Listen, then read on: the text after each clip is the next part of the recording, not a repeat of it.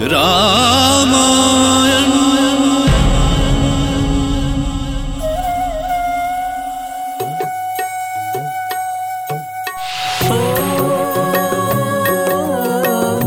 मंगल भवन अमंगल हारी,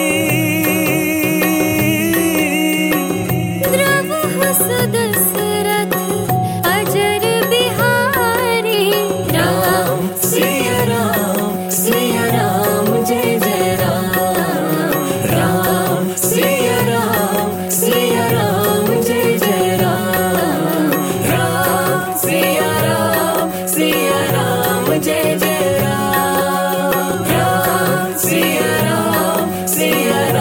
जय जय राम। मैं काल हूं। मैं सतयुग से लेकर त्रेता युग तक की कितनी ही घटनाओं का साक्षी रहा हूँ। अयोध्या में जो भी घट रहा था उसे देखकर मैं बहुत ही विचलित था। देवलोक में श्री राम को राजगद्दी पर ना बैठने देने की जो योजना बनी थी उसके परिणाम की कोई कल्पना भी नहीं कर पा रहा था, या शायद करना नहीं चाहता था। दशरथ ने कैकेयी को जो वचन दिया था उनको राम के सामने कहना उनके लिए मृत्यु को गले लगाने से कठिन था।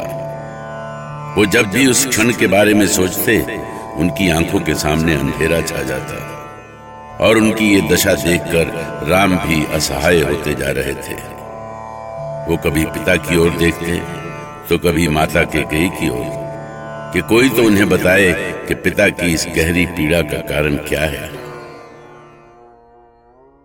छोटी माँ, ये आप क्या कह रही हैं? मैं जो कुछ भी कह रही हूँ सच कह रही हूँ राम।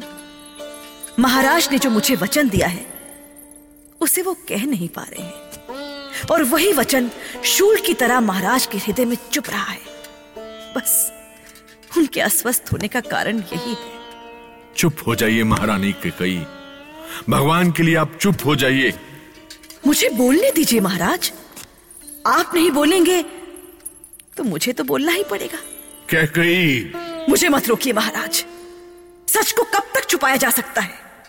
और फिर आप वचन दे चुके हैं। मैं कुछ समझ नहीं पा रहा हूं। छोटी माँ, आप सब कुछ साफ साफ क्यों नहीं कहती? मैं समझाती हूँ राम। महाराज अपने दिए गए 2 वचनों से बंधे हैं और वही वचन इनकी पीड़ा का कारण है। नहीं महारानी कैकेयी, नहीं।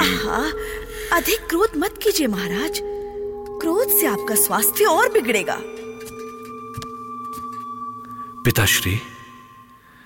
पिताश्री, छोटी माँ किस वचन की बात कर रही हैं?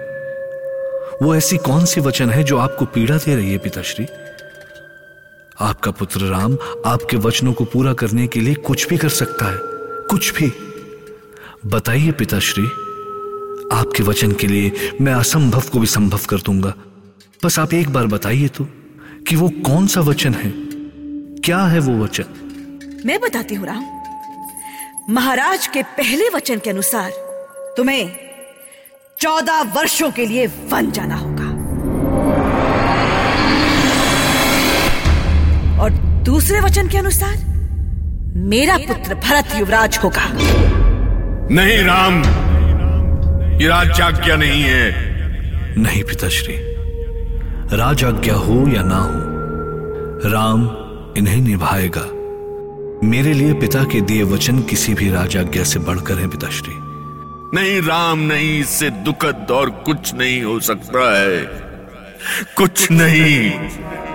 कुछ वचन होते ही ऐसे हैं महाराज जो बहुत कष्ट देते हैं, किंतु एक महान सूर्यवंशी अपने वचन से कभी पीछे नहीं लौटता। ये मेरा अटल विश्वास है। अवश्य छोटी माँ, अवश्य। इतनी सी बात के लिए आपको इतना कुछ कहने की आवश्यकता नहीं है। पिताश्री के दिए वचन पूरे होंगे, अवश्य पूरे होंगे। माता ने कहे कटु वचन, ज्यो विष के भरे हो बाण, राम दीन्ही ऐसी मुस्कान, ज्यो करे शंभु विषपान। विधि के इस विचित्र विधान को श्री राम ने हंसते हुए ऐसे स्वीकार कर दिया जैसे शिव ने सृष्टि की रक्षा के लिए विषपान किया था। ऐसा लगा जैसे उन्हें सब कुछ पहले से ही पता हो। पिता के वचन पूरे करने का संकल्प करते हुए राम के मुख पर ऐसी मधुर मुस्कान थी जैसे कि मनोकामना पूरी हो गई थी। बस उन्हें एक ही चिंता थी। पिताश्री, आप इतनी छोटी सी बात के लिए दुख के सागर में डूब गए? क्यों पिताश्री, क्यों? क्या आपको अपने राम पर भरोसा नहीं था? बस अब अपने मन पर पड़े इस बोझ को उतार कर फेंक दीजिए और मुझे आदेश दीजिए कि मैं आपके दिए वचनों का पालन करके धन्य हो जाऊं। आदेश दीजिए पिताश्री, आदेश दीजिए। मैं आपके आदेश की प्रतीक्षा कर रहा हूँ।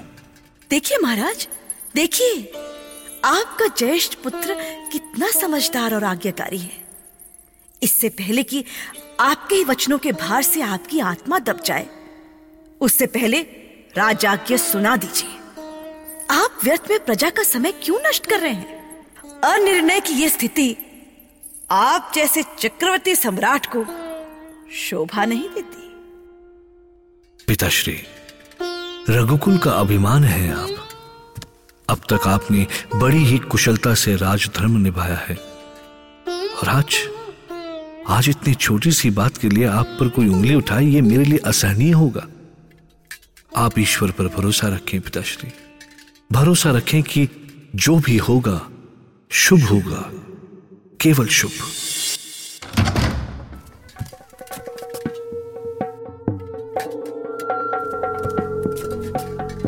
कुमार लक्ष्मण, हम इस विलंब का कारण नहीं समझ पा रहे हैं। राज्याभिषेक का मुहूर्त बीता जा रहा है, हवन यज्ञ भी समाप्त की ओर है, परंतु महाराज अभी तक नहीं आए।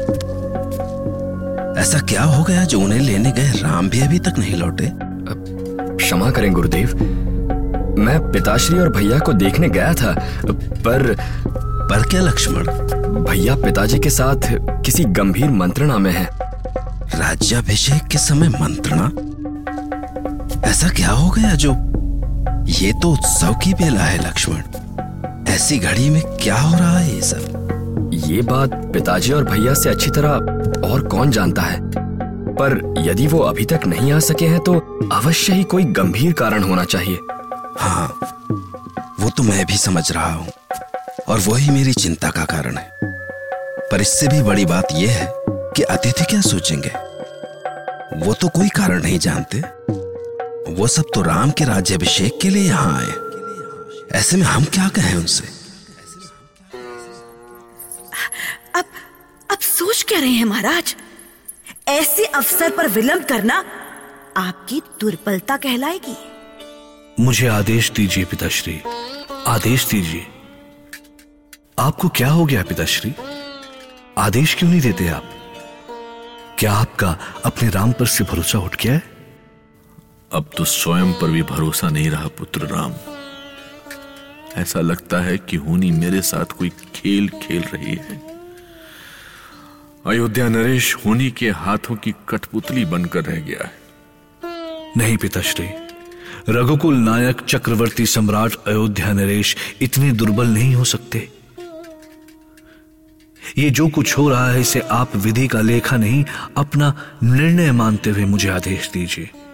हाँ महाराज, इससे पहले कि कोई अनहोनी हो, आप अपने वचनों को आदेश में बदलिए। आदेश दीजिए महाराज, आदेश दीजिए। मैं सूर्यवंशी अजपुत्र अयोध्या नरेश दशरथ अपने द्वितीय पुत्र भरत को युवराज पद देने की घोषणा करता हूँ। और इसी के साथ दूसरा वचन भी पूर्ण कीजिए महाराज, पूर्ण कीजिए। हाँ पिताश्री, आपके वचनों को पूरा करके मैं जन्मों जन्मों के लिए धन्य हो जाऊंगा। बोलिए पिताश्री, बोलिए, मैं आपका दूसरा वचन सुनने के लिए व्याकुल हूं। नहीं राम, नहीं, अब मुझ में साहस नहीं है।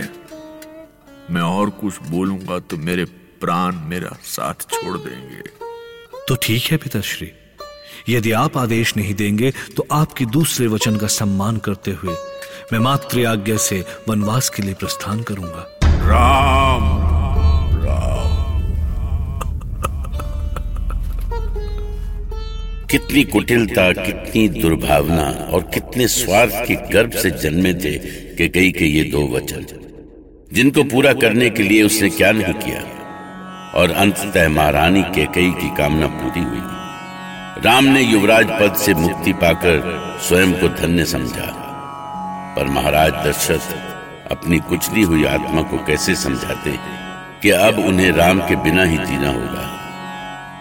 उन राम के बिना जिनका यदि उन्हें पल भर भी मुख न दिखे तो उनकी आत्मा तड़प लगती थी। राम